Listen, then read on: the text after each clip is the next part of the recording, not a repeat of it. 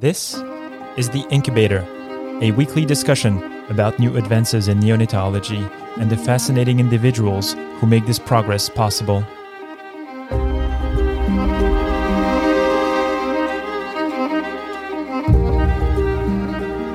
I am Ben Courchia. And I'm Dr. Daphna Yasova Barbeau. We are neonatal intensive care physicians.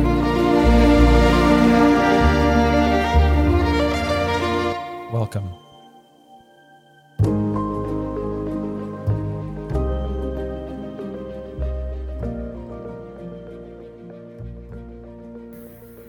Okay, welcome to the podcast. Um, Daphna, how are you today? Um, I'm doing really well. I've had a few days off, unlike you, so that's right. We've been you've been missing in action. That's right. Uh, but I'm very excited for our guest today. I know, I am too. Uh, today we have the honor and the privilege of having with us Juliette Lee. Um, she is a pediatric nurse based in the United Kingdom. Uh, we met Julie through again through the joys and the and the greatness of Twitter. Um, you are a pediatric nurse and you are also a former preterm baby. You have been very involved in the preterm adult preterm uh, community. You've helped found the uh, website and blog adultpreemies.com. And, uh, and like we just said, you're an active member of the Twitter sphere and you can be found at, at Juliet Prem 28. We will leave all the information about your website and your Twitter handle in the show notes. Uh, Juliette, thank you for being with us today. Thank you so much for having me. This is exciting, and hopefully, the recording will go well. it will be great. And uh, we're very excited to have you with us. Um, it, this is not um, every day that we get the opportunity to speak to somebody who has your, your life journey. And we're very excited to get your perspective on, on life and on growing up as a former preterm baby. I'm excited to share. Uh-huh. All right, Daphna, I'm gonna since I'm post call, you get uh, you get to start off this interview.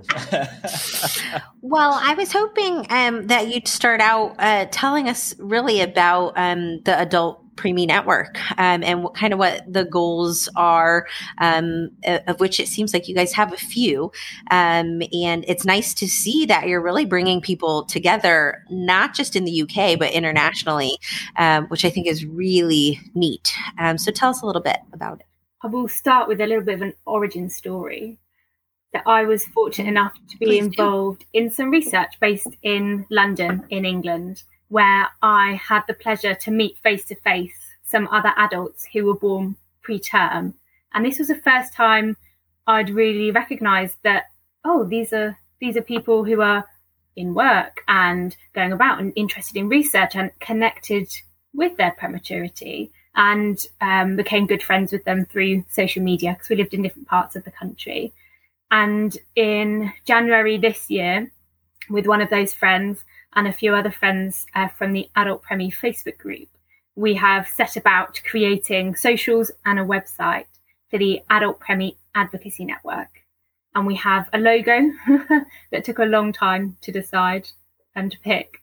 And we are wanting to advocate for individuals like us who are born prematurely. We want to connect with people around the world. As you said, we are um, based in the UK, but also have involvement from the United States. We have views on our website all the way from China and Germany as well. We want to promote the issues that are affecting us as adults that we feel may be linked to our prematurity and we want to learn more about.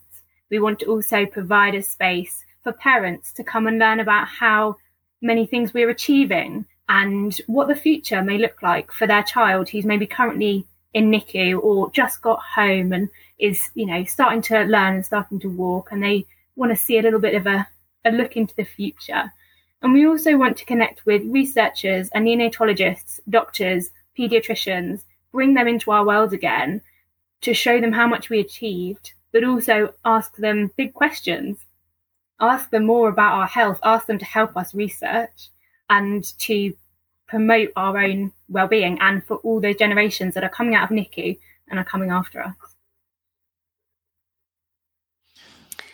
I love that. I I'm I actually have chills, honestly, hearing you talk about it because that's the goal, right? Um, long, long, healthy life, right? Not just getting through the end of the NICU admission. And I think most of our listeners are um, intensivists. We have some pediatricians. We have, you know, lots of people who work in the NICU. Um, but so much of the life is, is, really most, the majority of the life is after y- you all leave. Um, I like how you said connected to their prematurity. And I wonder um, maybe if you can tell us a little bit like how does your history of prematurity? Like how does that shape your identity um, so much so that you you know you're reaching out to find other other people who are also preterm? For me i was i've always felt very connected to it. Um, i was born at 28 weeks and four days um, alongside my twin sister beatrice. We suffered with twin to twin transfusion syndrome and were born by emergency section um, due to our deterioration. And we both spent prolonged time in the neonatal intensive care unit in London, which had you know, a high level intensive care. Um, my twin suffered um, quite a lot during that time, was very unwell, and sadly passed away when we were 12 years old. But during that time, there were obviously copious, copious amounts of notes written about us and I was always aware of being of having been premature when I was growing up. I've been very interested in medically things since day one, and that's partly brought me into my nursing career. And I work as a children's nurse at Addenbrooke's Hospital in Cambridge, and I've recently accessed all of my medical notes and understand quite a lot of the medical lingo, and this helped spur mm-hmm. this on. This interest in oh well, actually okay, so on day three, I needed this and had this medicine. And this was, you know, an, an impact of being born prematurely. And I needed this breathing support at day three because of X, Y, and Z. And that help has helped just keep igniting this passion for, oh, this was a huge thing for me to go through as an infant.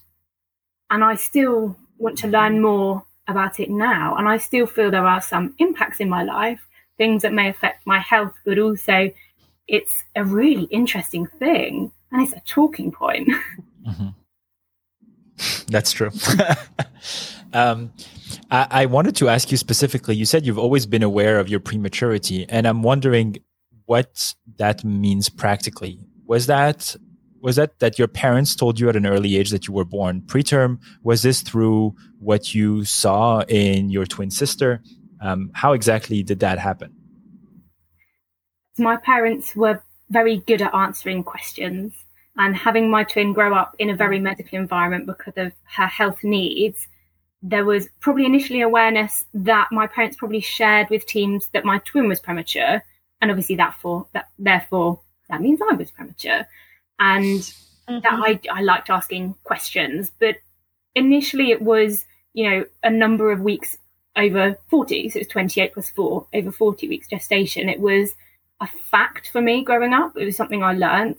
Um, and I would, the focus was my twin's health um, and her deterioration. And as I've gone through my nursing career, I've learned more about, oh, hang on, that's actually really significant. And the health that the experience of being born so prematurely was very significant, particularly when I was a student on the neonatal unit at Addenbrooke's Hospital, I would care for patients who were born at the same gestation as me and feel mm-hmm. in awe of myself in a way. Mm-hmm. And that then further developed a, a bigger interest in an understanding that I had gone through that too as well. Especially because there's been a sharp increase in the survival rates and and decreased complication rates for for babies born at 28 weeks and i think the fact that these are still babies who are still medically um, challenging for us because of how small they are. You can only imagine what it meant for you being born 10 years earlier 15 years earlier when some of the technology that we currently have was not available. So so that makes it i think even more dramatic i think. To see the photographs that my parents took and to have that alongside the medical notes I've been able to access and then having this um, knowledge that I have through my training, it increases, mm-hmm. like I said, that that awe and that I've looked after little babies when I was in the neonatal unit as a student that maybe were you know, born at a later gestation but didn't do as well, and babies born at an earlier gestation that did better than my twin, and the the vast array of how how well a baby will do. And there's no set rules. There's no set rule that at 28 weeks, this is what you can and this is what you can't achieve. And that's, I think, spurring us on as mm-hmm. adults who are born prematurely that we want to find what we can achieve. And if we want to achieve it, we, we will. And this is a big passion that's kind of drawn us all together and a determination. I think you're exactly right. I think that's what sometimes makes our job so hard is we don't know always. We're still learning, you know, which babies will do well and which babies won't. And we don't know at the beginning of the admission. Sometimes we don't know in the middle of the admission. Sometimes we don't know even near the end of it, an admission which babies will do well and which babies won't. Um, but I'm just thrilled that you found this community of, of of people who um, really show us how resilient uh, the premature baby is.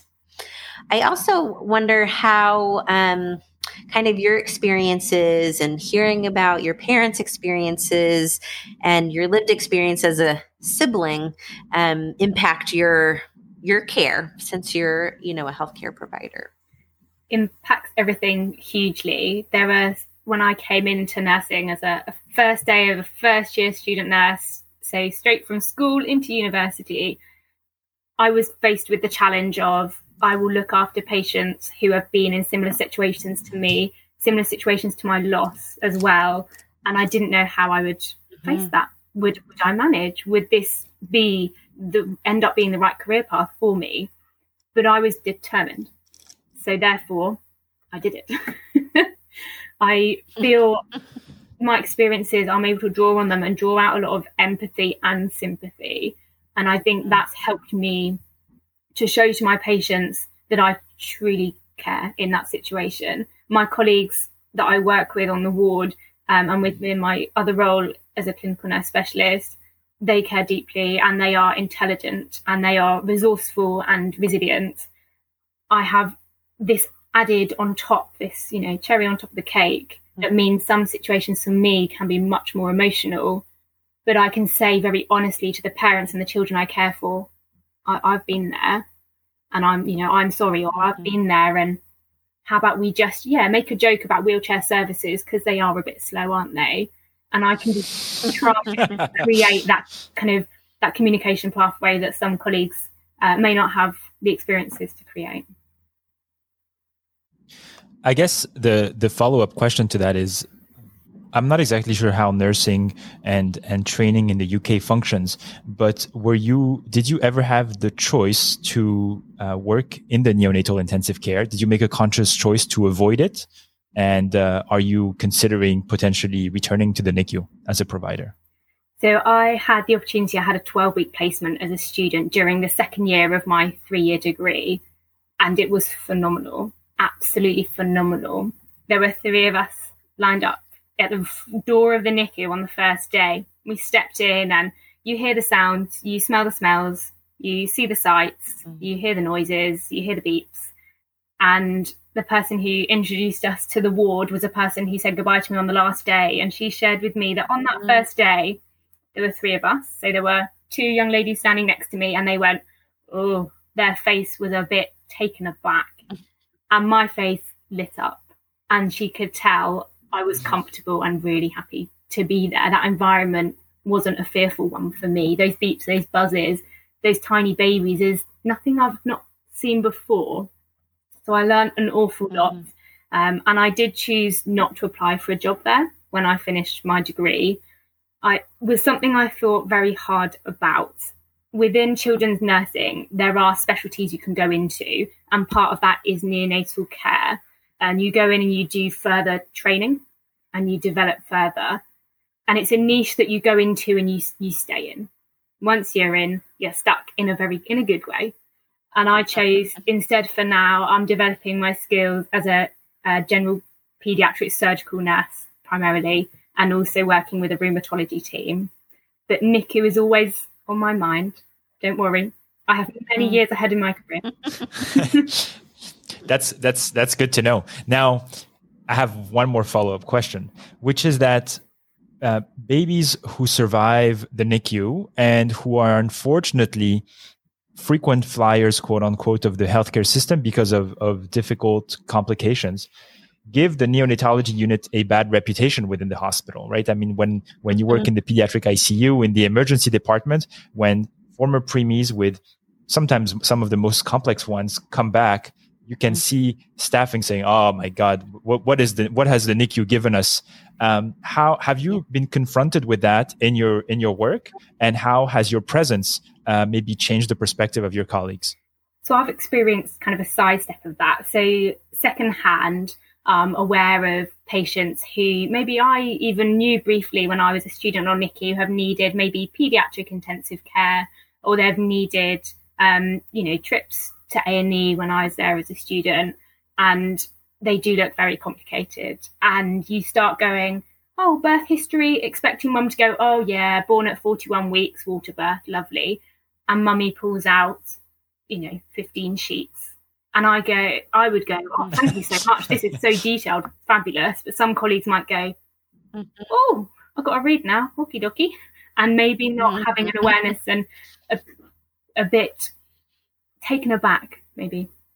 I've seen though in my my role as a qualified nurse, I've looked after children who are ex-prems who come for surgery. Uh, we see quite a few requiring hernia surgeries. That's yeah. we do see quite a lot. And um, those who've had airway difficulties or maybe a tracheostomy requiring uh, looks down the airway, um, balloon dilatations and things. All those who have suffered brain injury or hydrocephalus requiring um, care of neurology care, potentially shunts taps, those sorts of things. And I can walk into a bay and look at them and go, "Ooh, you're a prem." They have that look still, even at a year. Even you can walk in and go, "Ooh," and then I, you know, take fancy because I go, "Oh, I can, I can share something with this family if I feel it's appropriate."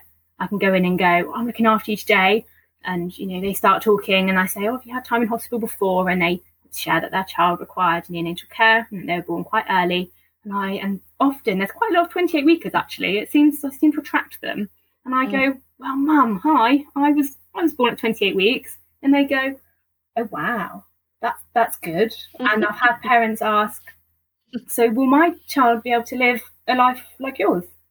And I go, "Of course they can. Of course they can. We give them all the mm-hmm. resources mm-hmm. we can, give them all the support they need, and they can live a hugely fulfilling life."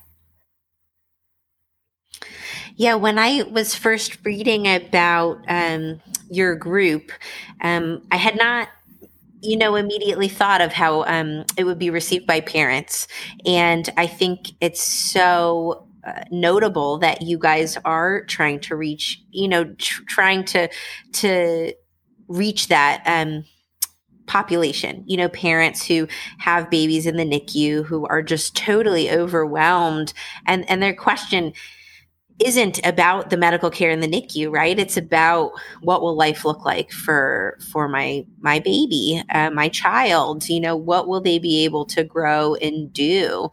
And the providers in the in the unit almost always say, "Oh, we have we have this spectrum of this is you know we see these outcomes based on these comorbidities and these."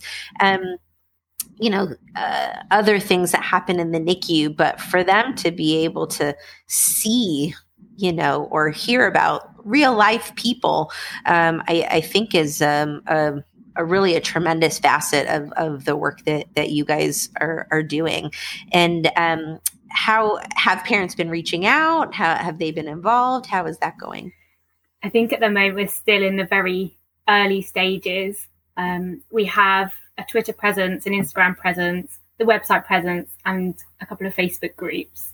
Um, we need to grow so that we can reach those parents and actually offer them what you're saying, what they what they feel they need, those questions that they want to ask us. We're ready. We would love to expand as much as we can throughout the globe so that we can reach those parents that want to interact with us. Um, we need we need everyone's help though. we need comments, likes, shares, mm-hmm. interaction. We want to have everyone involved that wants to be involved as an adult prem. We want parents involved, professionals, researchers. We need more more we need a further reach so that we can be there for those parents who want to ask us questions. That's great. I wanted to ask you a more uh, relaxed question. I, I, mean, as as you know, obviously, we use a lot of caffeine in the NICU. What's your relationship with coffee as an adult preemie? I, I have to say, I I do not drink coffee at all. um, I made the decision when I came. I know I'm probably I am. I feel I know that I am not the usual representation. Uh, friends that I have who are adult prems um, still use caffeine, um, mostly drunken coffee. Uh, I have to say, I made the decision when I started university that I would avoid coffee at all costs. Otherwise, I knew it would be my lifeline. Um, so I'm sorry, I'm a little bit atypical uh-huh. there. are you a tea drinker? Is that is that a Brit thing? Um, sadly, yes. Hello, cup of tea. Yeah, cup of cha. That's cool. I, I love. I love that. Uh, I wanted to circle back to the first the first part of the uh, the first part of the the first answer you gave us when you said that y- the whole um, endeavor for adultpreemies.com started with you being involved in a research project a few years back. I'm wondering how how does it look like for you to get involved in a research project? Is this something that you that you seeked out, or is it something where people reached out to you and and and how did this I'm, I'm curious as to how did this unfold? How did it make you feel to subject yourself to a research study and, and things like that? So this research project, trying to remember, it was quite a few years ago. And I think it required a little bit of Googling on my part when I was just on a whim thinking, hmm, maturity, uh, adult, uh, England, London, Cambridge, you know, seeing what was available. Um, and this was a project that was looking at core outcomes in neonatal research. So I was a participant in um, roundtable discussions um, and final kind of decision groups as well. And this was all pre the dreaded, dreaded COVID. So I was able to see people face to face and travel to London. Mm-hmm. And this, I felt included, I felt involved. And like I said, met other individuals and went, "Oh, other adult premies exist. Ooh, ooh, exciting!" And I felt, you know, respected by the researchers. They showed that they valued our opinions as a separate group, mm-hmm. separately to neonatologists, separate to parents, separate to other researchers. We were our own people, and they wanted our opinions, and that's something I am wanting to do as much as possible um, there's a research project currently in England that I'm one year too young for, but I, I'm in communication and have met the researcher and are keeping channels open. And there are research projects that we're trying to um, promote through our Facebook pages that are based in different parts of the world that are open for you know individuals in the US, individuals in the UK, and trying to boost up Premi representation within within those research projects. But I I love a bit of research. I like reading a paper as well. But but so that's interesting because you you you seeked out opportunities to connect with um, with other adult premies, and I guess this is where this is where your website becomes a, an interesting tool because I think hearing your story, it seems that the research environment was probably one of the only avenues for you to connect with other with other form adult preterms. Is that right? Yes. So meeting these people face to face, I I don't know how I would have kind of found them or reached out without the opportunity that was afforded to me through this research project and just being plonked in the same room and being told, ah, well, this person and this person were Premi too. And I go, oh, oh, oh hi, and being quite in, in awe. And it then led on, one of the gentlemen ran the, um, the the version of the adult Premi Facebook, which is open for those individuals who were born prematurely, for us to create a space to discuss our stories, to discuss what's going on in our lives, discuss our progress, our achievements, and our difficulties. And from then, that has then grown into the Adult Premie Advocacy Network, which is that bigger group for almost everyone and anyone who feels they want to support and be involved. And is it like high school? There's cliques of preterms, the 24 weekers and the 28 weekers, and you don't hang out at the same table. Oh, I can't tell all our secrets. I'm kidding. Well, I, am sure there are um, different groups with different kind of uh, lived experiences based on their on their prematurity. So uh, I'm I'm interested, right? How people how how that plays out, right? If they feel like you know they're they're more premature or they've been more impacted by their prematurity. I wonder if that comes up in the in the group chatter. I'd have to say I've seen no hierarchy. Maybe that's how we describe it. Mm-hmm. There, you know, you could look at someone who says, "Oh, well, I'm a 24 weeker," when you go, "Oh, wow, well, you win." But in a you know in a jokey way, you know, being born, you know, within those premature boundaries before you're 37 weeks, we welcome anyone, and we have realised that we can see, you know, statistically, those individuals who were born the most premature are likely to have maybe more significant or more health issues and difficulties than those at the later end of the mm-hmm. preterm spectrum. However, we bond over the fact that we're born prematurely. And we do discuss our gestations and we discuss the difficulties we have and some are more risk of certain difficulties than others. But we always try and support each other. And you'll always have something common in common with someone. You know we're sharing about mm. issues with vision or issues with learning.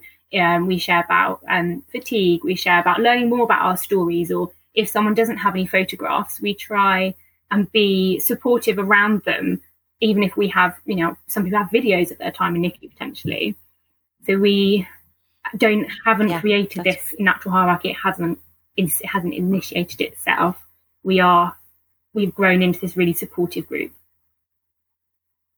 That's tremendous. And and we know that even the late preterm, you know, not not that premature, um, that you know their outcomes are different than than full term babies. So I, I really think that's um, really amazing that you guys have been able to do that. And you know, the research uh, done, like you said, has not been extensive on uh, adults uh, born born preterm. But interestingly, I hope you guys know that. It, I mean, it really has impacted the practice of neonatology. Um, I think when the first quality of life papers came out, where they were asking adults preterm to rate their what they what they thought about their quality of life compared to what their parents thought their quality of life is compared to what providers and um, medical providers thought. And um, adult preemies really valued their their quality of of life. Um, and i think it changed our perspective on a lot of things. And i think that there's still um, work to be done uh, in that area. What are kind of your goals? You know if you could uh, the one the, the things you want to study most i guess if you got to pick um, what would that look like at the moment one of the big themes that we're seeing and we're exploring is follow-up care it's it's mm-hmm. a massive gap.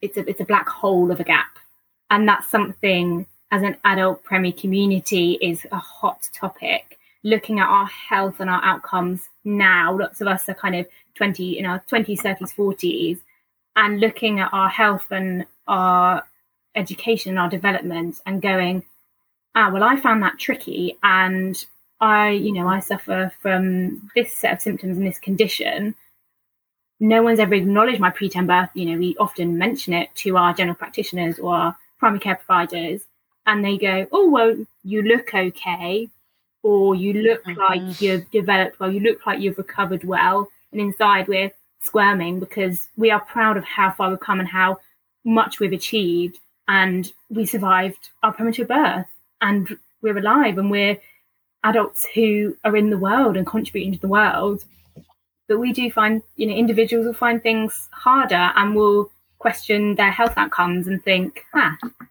is this linked to that? Could that be due to my premature birth or a consequence of something that happened during my neonatal period?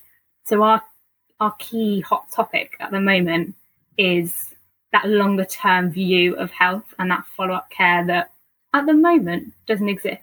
However, does that make does that make you anxious, Juliette? I'm I'm curious about that. I mean, you are as a as a member of the adult preterm community, you're at on the frontier of medicine. I mean, a little bit like uh, children who are born with congenital heart disease who underwent some repairs in the 1990s and who are now the only survivors of these new technologies. Does that create any anxiety in you? Not really having anybody else sort of before you who has paved the way to sort of know what what the path looks like in being an adult preemie. Having a gap in knowledge can always cause anxiety for individuals, parents, healthcare providers, and I think we're turning that anxiety in those questions and we're slowly turning the cogs to get the answers so we can relay those fears. And we can find reassurance or we can go through discussions with healthcare professionals, investigations for reassurance or investigations to prevent any deterioration or to promote the healthiest lifestyle so that we're protecting our health for the years to come. And linking those dots between research that has been done on the outcomes, long term, longer term outcomes of prematurity, the longer term outcomes for the heart, the lung, the brain, the skin, the digestion, any system you can pick, and create, mm-hmm. if you know, making a bridge between the gap of we are the individuals that want to learn more about these risks, but we need the involvement of researchers and healthcare professionals mm-hmm. to bridge that gap. And how do you feel that the community of adult preterm helps you manage this anxiety, knowing that you have a crowd with you who's walking this path? Maybe if they haven't been so far up ahead the road, maybe at least they're walking alongside with you. Does that does that provide? I mean, I feel like this is an amazing an amazing aspect of of your foundation, of your blog, of your Facebook group. But I'm wondering how you feel about that personally. I feel Ben, how you've put it already is perfect. We know that we have people beside us, and our parents were there to be our voice and fight for us during our time in intensive care. Mm. And now it's our go.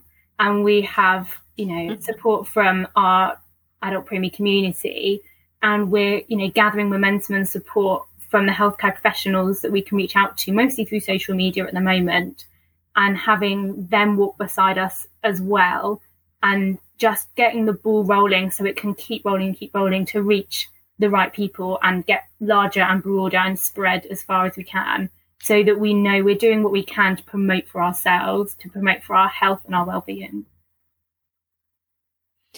Yeah, I was thinking, you know, we knew um, our audience would be interested, right? Uh, neonatologists and people who work in the, you know, around the NICU. Um, but what we really need are advocates in the adult medicine community because like you said i imagine i can't recall anybody ever asking what my birth history was as a as an adult. And um, i think that we're going to continue to find through the work that you guys are doing and, and through other um, studies that uh, you know our health outcomes um, are affected by prematurity. We know, you know, about heart disease and uh, metabolic syndrome um, in in adults born preterm, but that's really just the tip of the iceberg. And so, even that, just just being asked, I think the question about the birth history and um, showing that people understand that prematurity is in and of itself a risk factor for adult disease, I, I think would be um, a huge hurdle to overcome. You're absolutely right. That is the first step. We were having a dis- discussion within the advocacy network group about what's going to be achievable. And we feel that improving the knowledge and awareness of those people that as adult as relatively healthy adults we will actually encounter are usually our primary care practitioners, our GPs and giving mm-hmm. them education on yes, we ask about birth history now. That's the rule now. And also teaching them about mm-hmm. what the consequence of asking those questions are and the consequence for that individual's health or the monitoring that's required to ensure they're healthy and ensure they're receiving, you know, the best lifestyle advice and the you know the optimum care for them, even if they walk down the street and will look like a healthy, fully grown adult. Mm-hmm.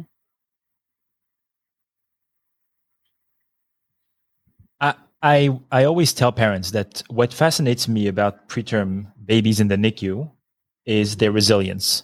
Um, I'm always amazed by how much these children can go through and come out on the other end so strong and and again so resilient throughout. And I'm wondering if you if uh, this is completely not medical, by the way. I have this personal feeling that this is an intrinsic mm-hmm. component of these children's nature that they are extremely resilient.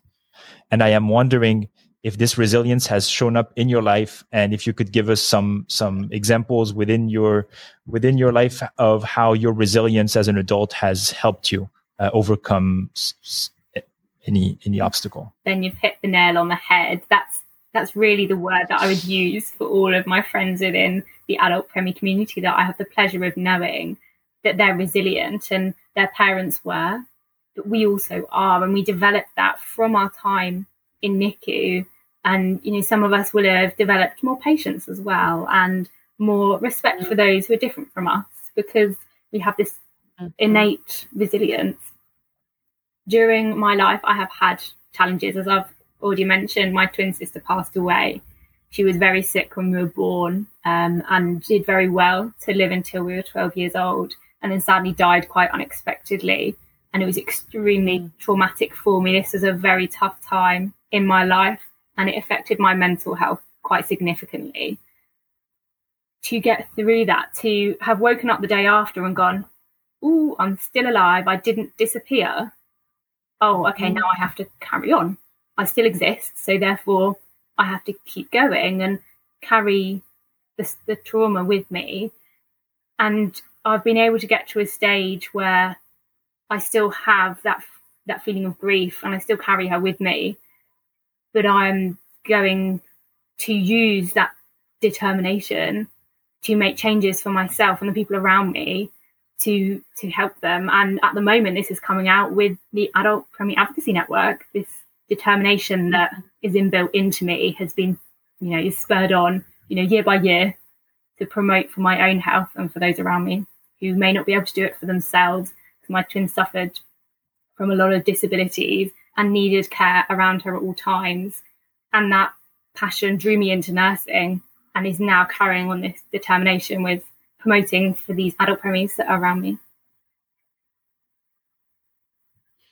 Have you been able to interact with other surviving twins? You know, it's a it's a population, a subset of the NICU population that I I think, like you said, carries its own burdens. Uh, certainly, for you to lose a sibling at the age of 12 is is is very difficult. Uh, I wonder even of surviving twins who didn't get to know really didn't have a childhood with their with their twin um, how that's come across in the network we are most within the network i have mostly interacted with those who were singletons um, but there are individuals who in the most part, lost their twins very early on. Part of that was their journey kind of with a very premature birth or um, illness during their time in an neonatal intensive care unit.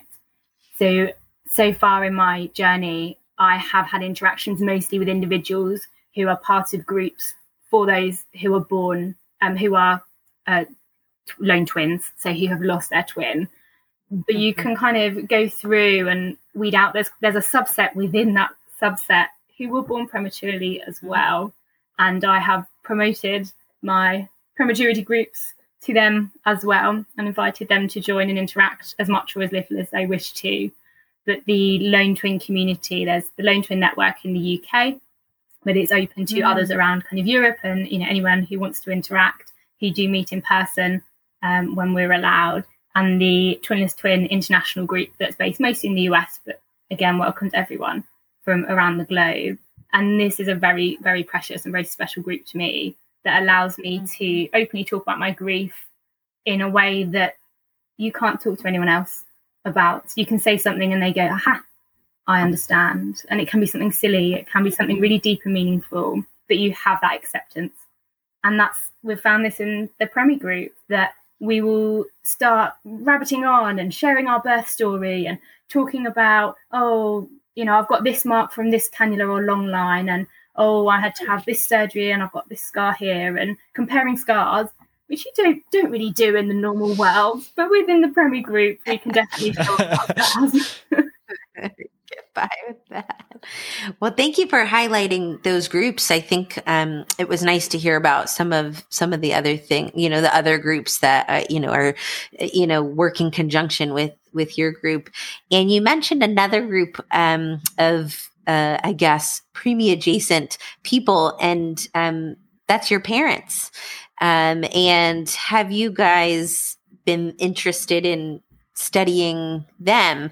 You know, the community is interested, newly, thankfully, interested in outcomes of parents of NICU infants, but it's really short term, right? Uh, focuses on you know short term mental health, and we reviewed some papers in the last um, month about longer term uh, outcomes, but it's not really that long term um, compared to your groups of, of parents we feel so small in our follow up to 18 months when we're when we have the ability to speak to you Juliette.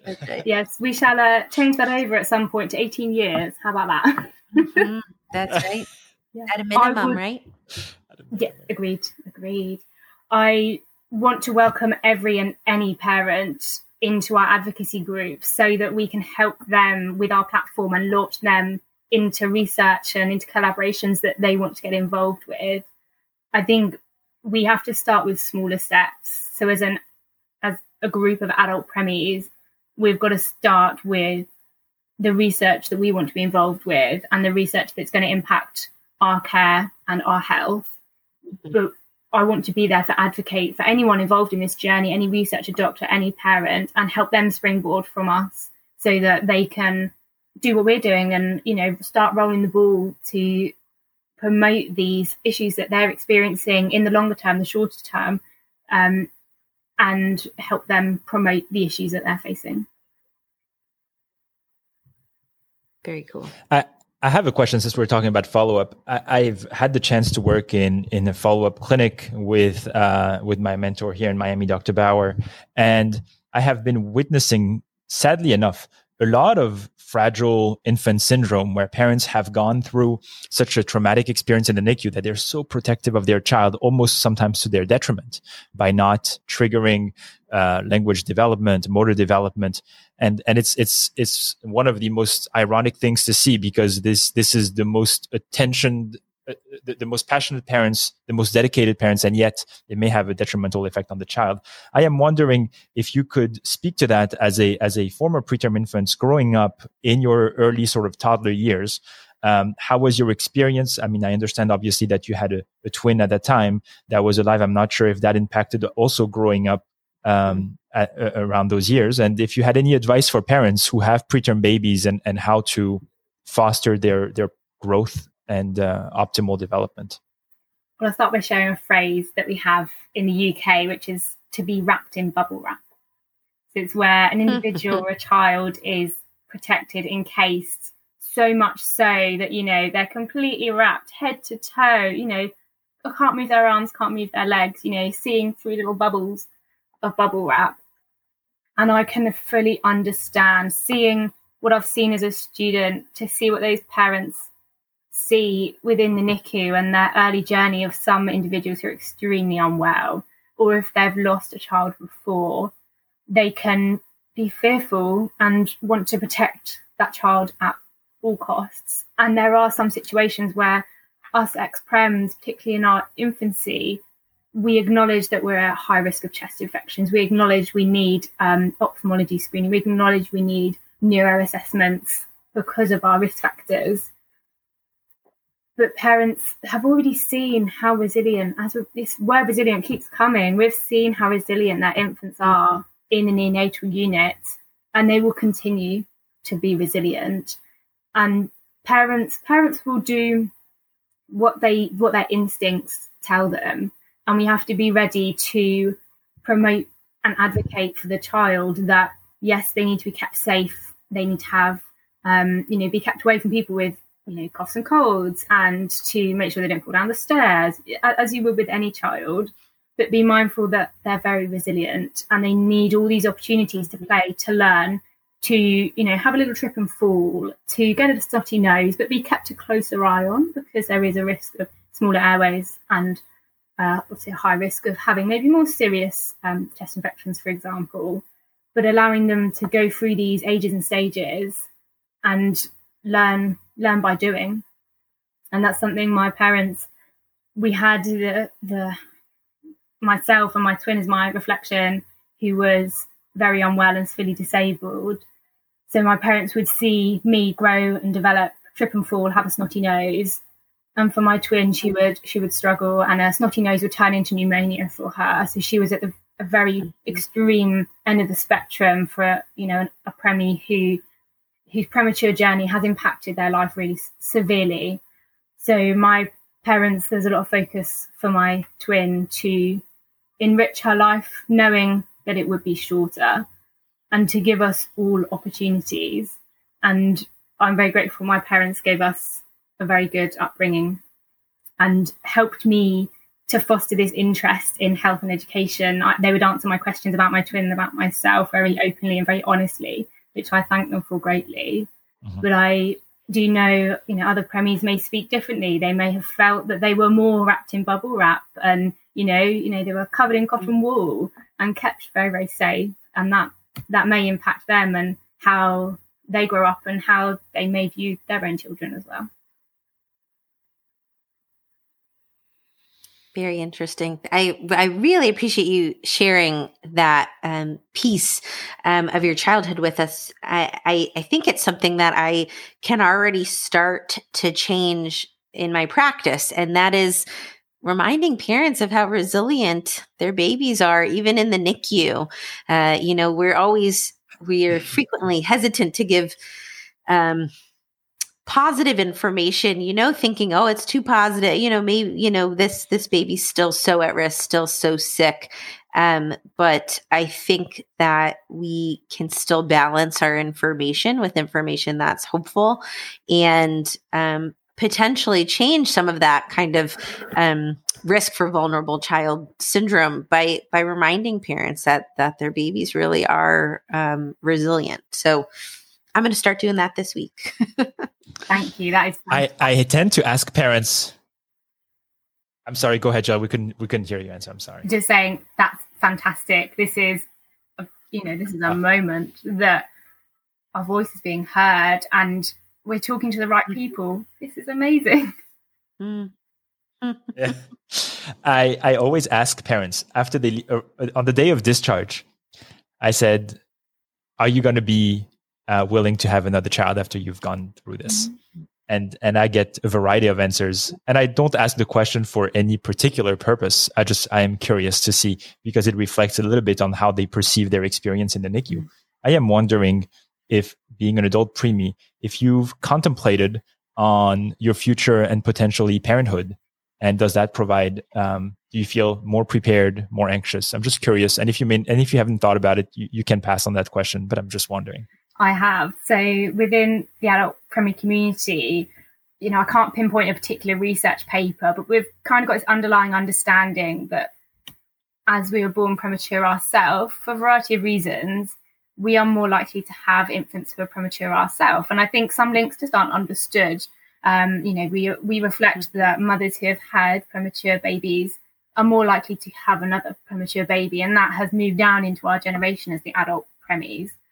And I think my experiences, my interests, and my healthcare experience will mean NICU won't scare me, but I might scare them because mm. I will ask so many questions and I will be a mum who will very much struggle not to do my own baby's IV antibiotics, you know, that sort of thing. I will take it a step too far.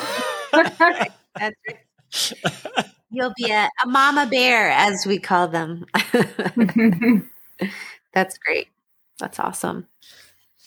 Well, um, we're we're getting we're getting to the to the end of the interview. I mean, this is this is just so fascinating. I think this is really. Um, I am so thankful for social mm-hmm. media and for being able to connect with you and discuss these things, which I've never been able to discuss through my entire training and my short career as an attending. So I am very thankful. And I guess I want to invite everybody to really go follow you on on Twitter.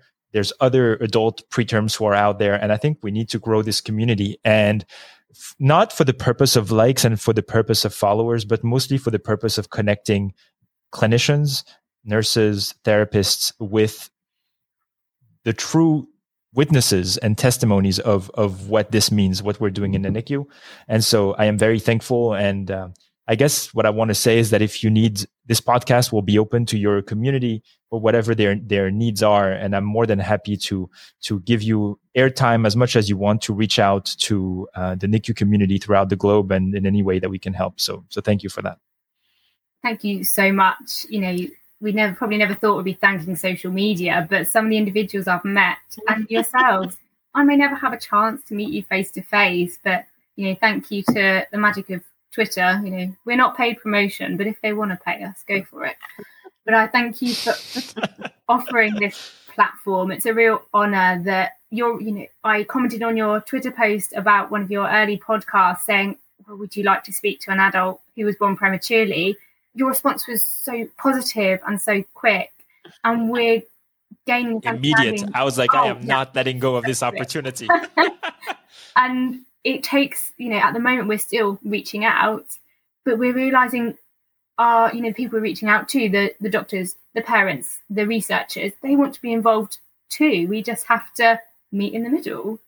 And I'm so grateful that you've yeah. offered this opportunity for me like as well. S- well, like you said, uh, you know, you feel like you, you know, you need us, but we need we need you guys just as much, if not more, um, to really challenge us uh, about you know thinking ahead and anticipatory guidance, and um, you know changing follow up. I, I, think you're right. I think that's where we have to start. Um, we have to start following up um, and and seeing where the where the cards lie and what what we can do to, to change outcomes.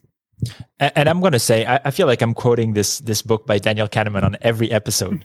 Um, but in Thinking Fast like and Slow, this this book is my Bible.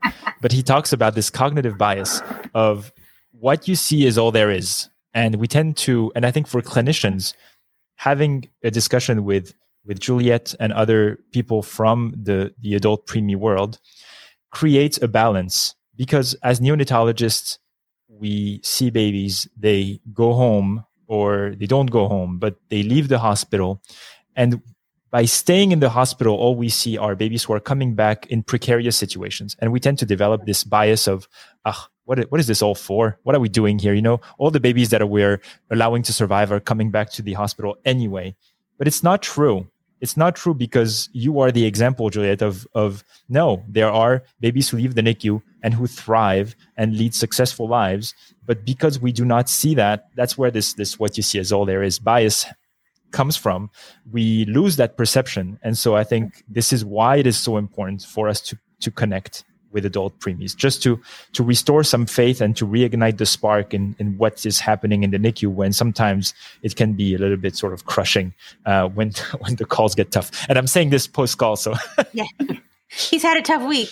He's had a tough week, and it's it's it reminds us, you know, what we're all working for. You know, every day in the hospital, every all the research, right, to to optimize those few months in the in the NICU are, are really so that you know you can live years out out there in the world and and, and do amazing things. So um, we're really grateful for your time and you sharing your story. I know that's not easy um, and so we we appreciate you. I want to circle back to close the loop by discussing again this this research project you were involved in in, in I think you said 2018. But was there anything that came out of it? I mean, w- did they ever publish their results? Could could the listeners seek Absolutely. out that study?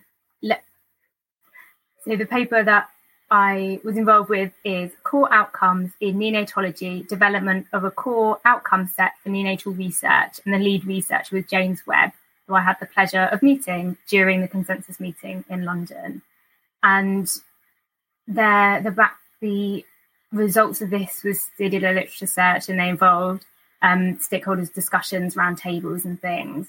And they found core outcomes that they want to present as every neonatal, neonatal researcher needs to include in any research they do.